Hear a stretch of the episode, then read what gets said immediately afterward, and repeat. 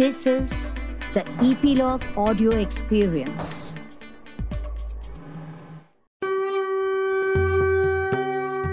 नमस्कार. मी स्वाती गोगटे. बोलावा विठ्ठल पहावा विठ्ठल ह्या ऑडिओवारीत तुम्हा सर्व श्रोत्यांचं स्वागत करते. आजच्या भागाचे नाव आहे शिवबा कासार. लोहगावी शिवबा कासार नावाचा गृहस्थ राहत होता. कीर्तन प्रवचन याच्यावर त्याचा अजिबात विश्वास नव्हता.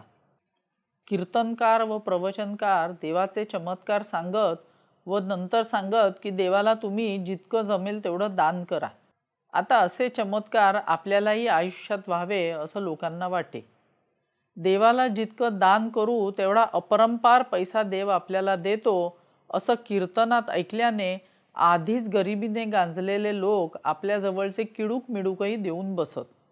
आणि देवाच्या चमत्काराची वाट पाहात अधिक गरीब होत. तुकाराम आपल्या कीर्तनात सांगत की देवाला धूप दीप पैसा वगैरे काही देण्याची जरूर नाही कारण ते सारं त्याचंच आहे. त्यामुळे देवाचं भजन हीच देवपूजा आहे. देवाला दानाची जरुरीच नाही. दक्षिणा न देताही देव पावतो. देव भावाचा भुकेला आहे. विठ्ठलाचे चरणी श्रद्धा ठेवून मनोभावे विठ्ठलाचा जप करा. म्हणजे तोंडानं नुसतं विठ्ठल विठ्ठल करून मन दुसरीकडे गुंतलं असेल तर त्याचा उपयोग नाही. मनोभावे म्हणजे मन विठ्ठल नामात गुंतलेलं हवं. तुकारामांना ढोंगीपणाचा अत्यंत राग होता. उलट संसार करता करता विठ्ठलाकडे लक्ष ठेवा असं त्यांचं सरळ सोपं सांगणं असायचं. त्यामुळे तुकारामांचं हे सांगणं शिवबा कासाराला फार आवडलं. तो नियमितच तुकारामांच्या कीर्तनाला जाऊ लागला. तुकाराम आपल्या कीर्तनात ढोंगी साधूंना चपराक देत असत ते शिवबाला फार आवडे. ऐसे कैसे झाले भोंदू कर्म करोनिया म्हणती साधू. अंगा लावूनिया राख डोळे झाकूनी करीती पाप. दाऊनी वैराग्याचा कळा भोगी विषयाचा सोहळा. तुका म्हणे सांगो किती जळो तयांची संगती.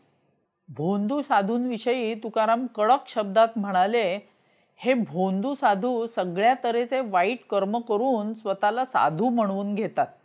दुसऱ्यांना चमचमीत खाणं दारू पिणं फसवेगिरी करणं बाईचा नाद या कर्मापासून दूर राहायला सांगतात. पण हे भोंदू साधू पापाचा अतिरेक करतात. अंगाला राख फासून डोळे मिटतात. भक्तांना वाटतं की ते देवाचं ध्यान करत आहेत. पण कोणत्या भक्ताला पैशासाठी कसं गणवायचं? एखाद्या भक्त असलेल्या बाईला नादाला कसं लावायचं? असले घाणेरडे विचार ते करीत असतात. लोकांना घरातल्या आनंद सोहळ्याचा त्याग करायला सांगून तो पैसा साधू संतांना द्यायला सांगतात पण स्वतः मात्र गुपचूप बाई बाटलीच्या नादी लागतात. तुकाराम लोकांना सांगत की लोक हो असल्या ढोंगी साधूंच्या नादी लागू नका. मन एकाग्र करून नाम जप केला तरी ते देवाला पोचतं. तुकोबांचे कीर्तनातले हे बोल ऐकून शिवबा कासार चकित झाला.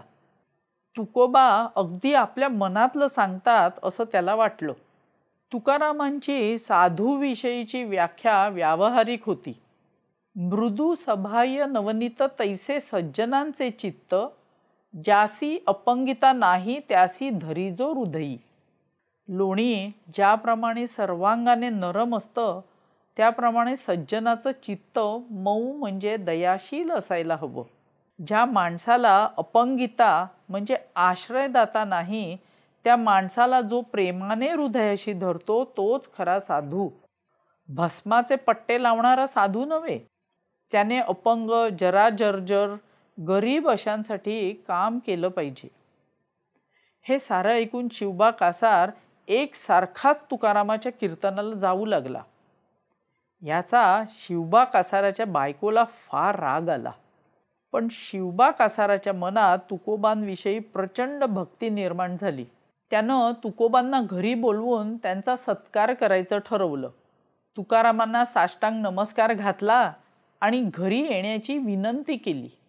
तुकाराम घरी येणार म्हणून शिवबा कासार अतिशय आनंदित झाला होता. त्यानं तुकारामाचं कौतुक करण्यासाठी पेढे नारळ हार आणला होता. ते पाहून आपला नवरा तुकोबांच्या नादी लागला आहे असं वाटून बायकोचा संताप अनावर झाला. तुकाराम घरी आले असता तिनं त्यांच्या अंगावर उकळतं पाणी ओतलं. तुकारामांच्या शरीराची लाही लाही झाली.